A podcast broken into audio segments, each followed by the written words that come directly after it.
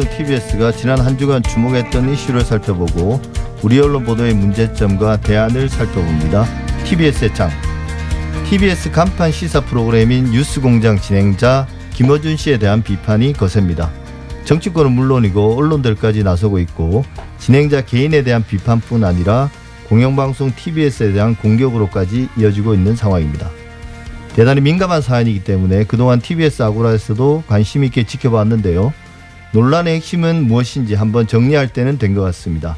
김원경 뭉클미디어 인권연구소장 모셨습니다. 어서 오십시오. 예, 안녕하세요.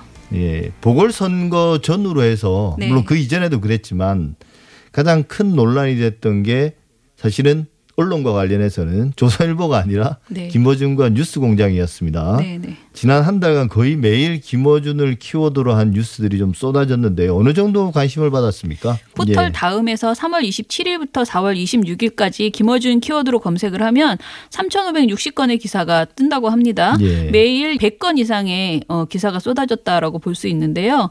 또 팩트체크넷에서 온라인 실시간 모니터 프로그램을 통해서 같은 기간에 김어준이라는 키워드가 들어간 온라인 커뮤니티와 트위터, 리트윗을 포함해서 모든 것을 집계한 결과 10만여 건이 달했다라고 합니다. 예. 구글의 검색량 추이를 분석하는 구글 트렌드를 통해서도 김어준 키워드 검색량을 보면은 어 이게 굉장히 많은데요. 윤석열 전 검찰총장에는 밀렸지만은 시기에 따라서 엎치락 뒤치락 할 정도였고요. 지난 일주일 동안 윤호중 더불어민주당 원내대표보다 3배 가량 많았다라고 합니다.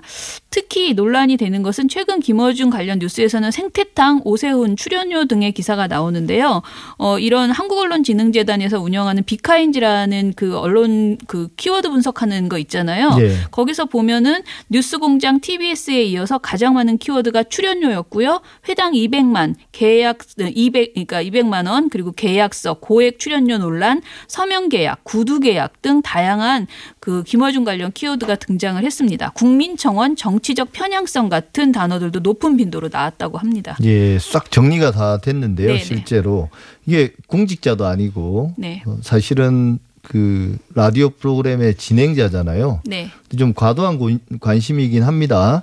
근데 뭐 과도한 관심이라는 걸 따지기 전에 주요하게 이제 논란이 되고 있는 지점이 뭔지 네. 뭐그 지점에 따라서는 그보다 더 많은 기사가 쏟아질 수도 있는 거니까요. 그렇죠. 구체적으로 어떤 내용들입니까? 그 많은 논란 중에서 정말 유의미한 논란, 정말 네. 우리가 짚어봐야 될 논란은 무엇인가를 봤을 때에는 어 실제 방송, 특히 김어준의 뉴스공장이라는 방송이 어 공정하게 그리고 제대로 된 언론의 행위를 했는가라는 것에 초점을 맞춰야지 된다고 보고요. 나머지 다른 계약서, 그다음에 출연료 이런 것들은 사실은 김어준이라는 그 사람에 대한 공격이기 때문에 저는 이것은 어 그걸 하나하나 반박을 하고 맞서고 기사가 나오는 것 자체가 뭔가 이 이그 이슈를 터트리는 것만으로도 어뷰징에서 굉장히 가치가 있기 때문에 그냥 계속 예. 나오고 있는 보도라고 생각을 합니다.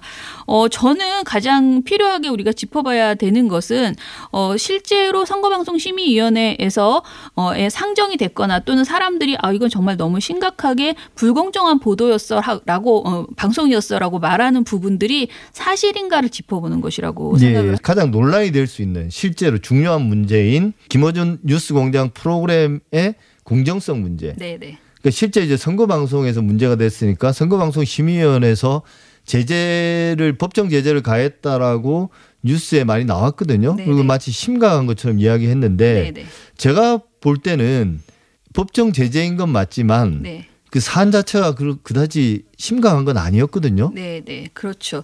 일단은 지금 현재 다섯 건이 그 논의가 되어 있습니다. 어, 그런데 뉴스공장이 1일, 6일, 7일 방송분에 대해서 일단은 행정지도인 권고 조치를 받았습니다. 그러니까 해- 어, 거듭 말씀드리면 방송통신심의위원회 그리고 선거방송심의위원회에서 행정지도는요 사실 법적인 어떤 규제나 어, 제한, 그러니까 제재가 가해지지 않는 그야말로 앞으로 잘하라는 권고 수준입니다. 권고 조치가 지금 세 건이 나온 것이고요. 한 건이 지금 법정 제재를 앞두고 있는 진술, 의견 진술 상태에 있습니다. 예. 어, 지금 현재 나온 그 권고 조치를 받은 내용을 보면 어, 하나는 음, 뭐 받으면 하다라고 생각됐고요. 예. 두 건은 어, 이거는 좀 동의하기 어렵다라고 생각을 했습니다. 제가 한번 말씀을 드릴게요. 받을만 하다라고 생각한 거는요. 지난 1일에 이해찬 민주당 전 대표를 인터뷰하면서 내부 여론조사 상으로 오 후보와 박영순 후보 간 격차가 한 자릿수 이내로 좁 아지는 추이를 보이고 있다라고 발언을 하셨습니다. 예. 근데 이 발언이 그대로 나갔고 방송에서는 특별히 문제적 그러니까 문제 지적을 하지 않았는데요. 공직선거법상 중앙선거 여론조사 심의위원회 홈페이지에 등록되지 않은 선거 여론조사 결과를 공표하는 것은 처벌 대상입니다. 예. 또한 게다가 이 시기가 여론조사 공표 금지 기간이었습니다. 따라서 이 이를 제지하거나 발언을 한 이후에라도 거듭 부적절함을 진행자나 예. 어, 방송 진행하시는 분들이 이제 어, 사과를 했어야 되는 거죠. 예. 그런데 이것을 적절하게 대응하지 못했습니다. 적절하게 지- 지적하지 못한 것에 대해서는 어, 권고 조치를 받는 것이 어, 다른 방송도 이런 문제가 있다라면 똑같이 적용되어야지 예. 된다라고 예. 사실 이제 그기와 관련해서는 생- 네. 어, 우리나라 선거법에서 여론조사 결과를 공표를 금지하는 것 네. 선거일 전에 그 겨- 그게 이제 그 법의 정당성 자체는 많은 비판들을 받아왔습니다만 그렇죠. 네. 그럼에도 불구하고 현재 이제 실정법으로서 네. 또 강력하게 집행되고 있는 거기 때문에 그렇죠. 그래서 권고 조치를 받은 것은 뭐 합리적이다라고 생각을 했습니다. 그런데 그러니까 가장 심각하다라고 생각되는 것은 오세훈 후보와 박형준 후보에 대한 의혹을 제기하는 당시 후보예요. 지금은 예. 시장님이시죠.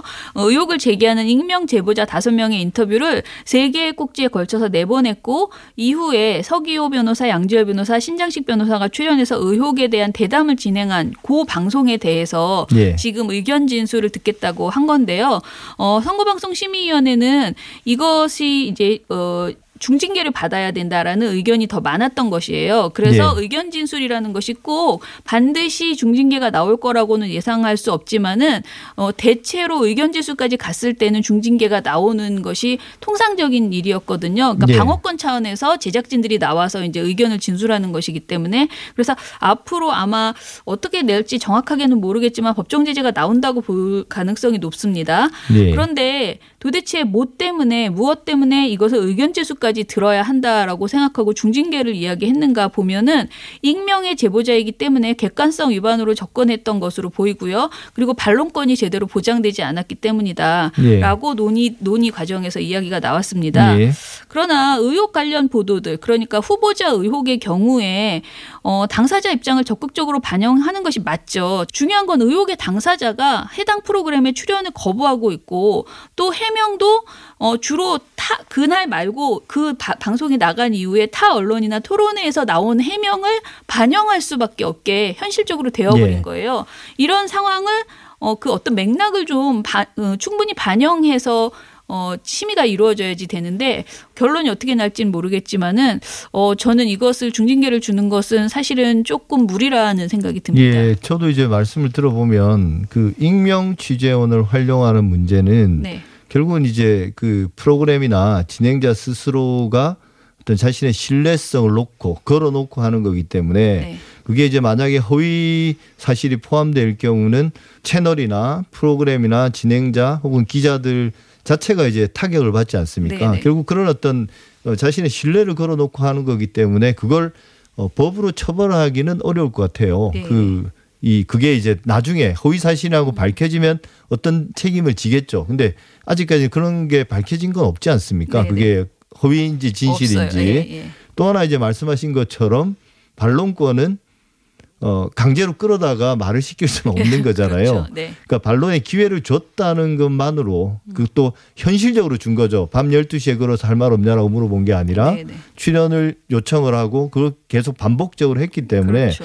저는 이게 선거방송심의위원회에서 이걸 어떤 결정을 내릴지는 모르겠으나 네. 결과적으로 그런 어떤 일방적인 주장이 됐다고 해서 그 과정을 무시하고 이게 중징계를 의결한다는 건 그 징계 자체가 네. 편파적일 수 있다라는 진행. 예전에 사실 뉴스타파에서 나경원 어, 후보가 그 자녀의 대학 입학 그 의혹을 보도를 했었죠. 나경원 후보의 당시에도 나경원 후보가 인터뷰를 거부했습니다. 입장을 네. 어, 그런데 뉴스타파와 법정 대응을 했지만 법원이 뉴스타파 손을 들어줬었거든요.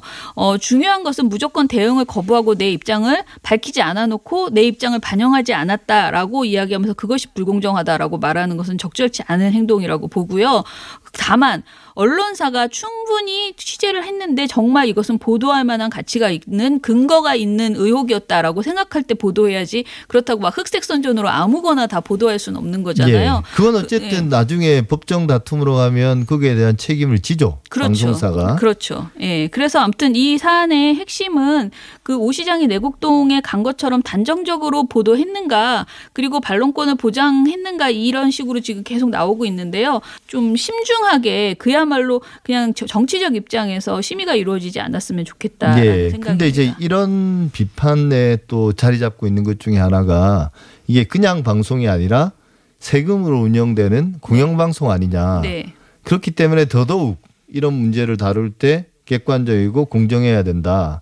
그런데 이제 일단 진행자 자체가 편파적인 사람이다. 네. 이런 시각들을 많이 가지고 있는 것 같아요. 특히 이제 이 어, 보수 야당이나 보수 야당의 지지자 또 보수 언론들은 더더욱 네. 그런 것 같- 그러한 것 같거든요. 네. 이런 문제는 어떻게 봐야 될까요? 어, 근데 저는 공영방송에 대해서 굉장히 중요하게 생각하고 공영방송의 가치를 실현하는 방송이 반드시 있어야지 된다라고 보는데, 어, 공정성이나 그 다음에 객관성 위반 이런 조항은요, 공영방송에만 요구되는 그 조항이 아니잖아요. 그렇죠. 현재. 우리나라 법, 방송법에서는 그걸 네. 차별하고 있지는 않죠. 그렇죠. 그러니까 종편도 편향적인 방송을 하면 안 되고 사실은 모든 방송사들이 정말 정확한 팩트 위에서 합리적인 지적을 해야지 되는 것이죠. 그런데 굳이 이 자신들이 원하는 어떤 어, 원하지 않는 사람을 공격할 때 그 논리를 구성하는 것은 좀 억지라고 보고요. 똑같은 잣대로 오히려 종편이나 그동안 정말 오랫동안 매우 편향적이고 정말 사실에 근거하지 않은 어, 그런 내용들을 많이 방송했던 방송사들에 대해서는 왜 그 잣대를 들이밀지 않는가 이 부분에 대해서는 좀 되묻고 싶은 심정입니다. 예, 사실 그 말씀하신 것처럼 방송은 방송이 공정해야 되는 것이고 네. 객관적이어야 되는 것이지 특정한 방송이 더 공정하거나 덜 공정해도 된다. 네. 이건 아니지 않습니까? 네, 네. 근데 이제 또 하나 제가 또 여쭤보고 싶은 게 네. 감사원이 실제로 야당 의원의 질의에 대해서 음. 이 TBS가 감사 대상이 된다라는 걸 확인해 준 것까지는 아무 문제가 없지 않습니까? 네, 네. 자기들의 업무에 포함된다라는 거. 네, 네. 근데 실제로 이제 감사원 공무원이 나왔단 말이에요. 예. TBS를 조사를 예, 하러. 그렇죠. 예. 이건 거의 초유의 일이지 않습니까? 예, 물론 초유는 아니고 두 번째죠. 예. 이게 이제 어 그렇게 말씀하신 것처럼 국회의원 박그 국민의힘 박대출 의원이 감사원에 TBS가 감사가 가능한지 서면 질의했는데 거기에 대해서 회, 회계감사 직무감찰 대상이다라고 답했어요. 거기까지는 할 수 있어요. 당연히 답해야죠. 그런데 그 이후에 20에서 21일 이틀간 감사원이 전화 면담을 통해서 TBS 측에 자료 제출을 요구를 했고요. 이런 그 직무 감찰은 가능하지만은 이것에 대해서 이렇게 막 전화 면담 과정에서 하는 태도들이나 이런 것들을 봤을 때에는 사실은 공영 언론에 대한 독립성 침해 아니냐는 주- 비판을 받을 가능성, 그러니까 받아야 될 지점이 굉장히 여러 가지로 있습니다. 예. 네, 신문사든 방송이든 언론이 명백한 불법 행위를 하더라도 네. 쉽게 어떤 공권력을 동원하거나 네. 이런 경우는 언론의 자유를 침해한다는 위협한다는 그런 비난들을 받기 쉬운데 네. 이게 애매한 문제란 말이에요. 공정성, 편파성 이런 문제는 감사원 주장은 본인들이 이제 사회적으로 이슈가 되면 어떤 상황인지 확인차 모니터링을 나가는데 예. 그런 정도의 차원의 것이었고 감사가 예정돼 있다거나 사전 조사를 했다는 건 전혀 아니다라고 답을 했다고 하는데요. 저는 감사원이 어떻게 움직이느냐 그거 자체가 그 방송사에게는 또는 시민들에게는 굉장히 큰 메시지가 될 수 있기 때문에 예. 물론 모니터링 차 했다라고는 하지만은 사실 그렇게 보이는 것보다는 조금 더 아 이거 굉장히 빠르게 개입했네라는 생각이 드는 지점이 있다라고 보입니다. 마지막으로 네. 이게 그동안 우리 언론들이 기자 개인에 대한 어떤 그 독자나 어떤 이용자들의 공격, 우리가 이제 좌표 찍는다 그러죠. 네네. 이런 것들에 대한 비판들을 많이 해오지 않았습니까? 네네. 이게 언론의 자유를 위협하는 실질적인 어떤 폭력이라고. 네. 근데 지금 김어준 씨 그분을 이제 뭐 언론인으로 인정하든 안 하든 그러니까 그래도 어떤 시사 프로그램의 진행자인데 이분에 대한 어떤 공격이 집중되고 있는데 정치권과 그다음에 이제 뭐 감사원까지 그다음에 일반 시민단체들 이게 집중되고 있는데 오히려 언론도 그게 편성하는 것 같아요. 근데 이제 김어준 씨가 굉장히 특별하기 때문이라고 저는 생각을 하는데요. 그만큼 아까 말씀드린 것처럼 어뷰징 효과를 노릴 수 있는 그냥 클, 그, 그에 대해서 쓰면은 사실은 클릭은 확실하게 보장된다라는 네. 측면도 있는 것 같고요. 어 그리고 어 과도하게 힘을 많이 가지고 있다라고 판단하는 부분도 저는 있다고 보입니다. 그런데 문제는 그냥 실어가 아니고 분명히 공영방송 진행자로 서 또 그 방송이 정말 적합한 내용을 하고 있는가에 대한 어 좀 객관적인 근거를 가지고 이런 논의들이 진행이 됐으면 좋겠는데 지금에 나오는 논의들은 대부분 그야말로 나너 싫어 그러니 어 이제 트집 잡을 거야 이런 식의 보도 그 내용들이 너무 많아서요 어떻게 보면 좀 공해라는 생각이 들 정도이거든요. 저는 분명하게 말씀드리고 싶은 거는 뉴스 공장이 그만큼의 영향력이 분명히 생겼고요. 그리고 TBS에 대해서 시민들이 갖는 기대도 그만큼 크다라고 생각을 합니다. 그래서 거기에 걸맞는 그 방송을 준비할 수 있는 왜냐하면 너무 많은 사람들이 귀추가 주목되어 있는 방송이기 때문에 그만큼 실수하면 안 된다라는 것은 분명하고요. 거기에 맞출 수 있는 노력을 더 많이 기울여야 한다라고 생각을 합니다. 예. 지금까지 김원경 뭉클미디어 인권연구소장이었습니다. 오늘 말씀 잘 들었습니다. 감사합니다.